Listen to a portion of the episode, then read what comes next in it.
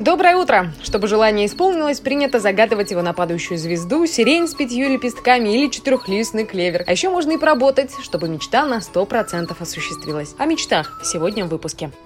Грезил побывать на дне военно-морского флота в Кронштаде 67-летний житель Кубани. И в этом ему помог старенький мотоцикл. На своей полувековой яве пенсионер Анатолий Хвостик преодолел более 2000 километров за три дня ради заветной цели. По пути случались поломки, но пенсионер не унывал, устранял их и двигался дальше. А подробностями своего увлекательного путешествия делился с подписчиками в Инстаграме.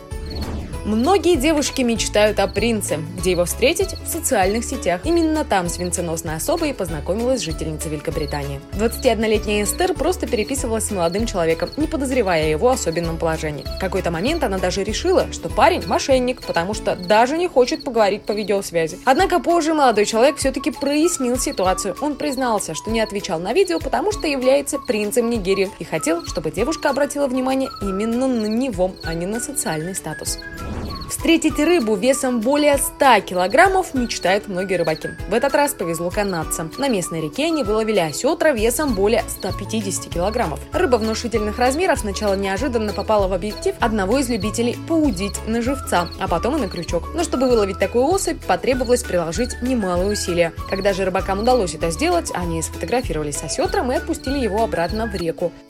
Друзья, как бы не банально это звучало, мечты все-таки сбываются. Желаю отличного начала дня.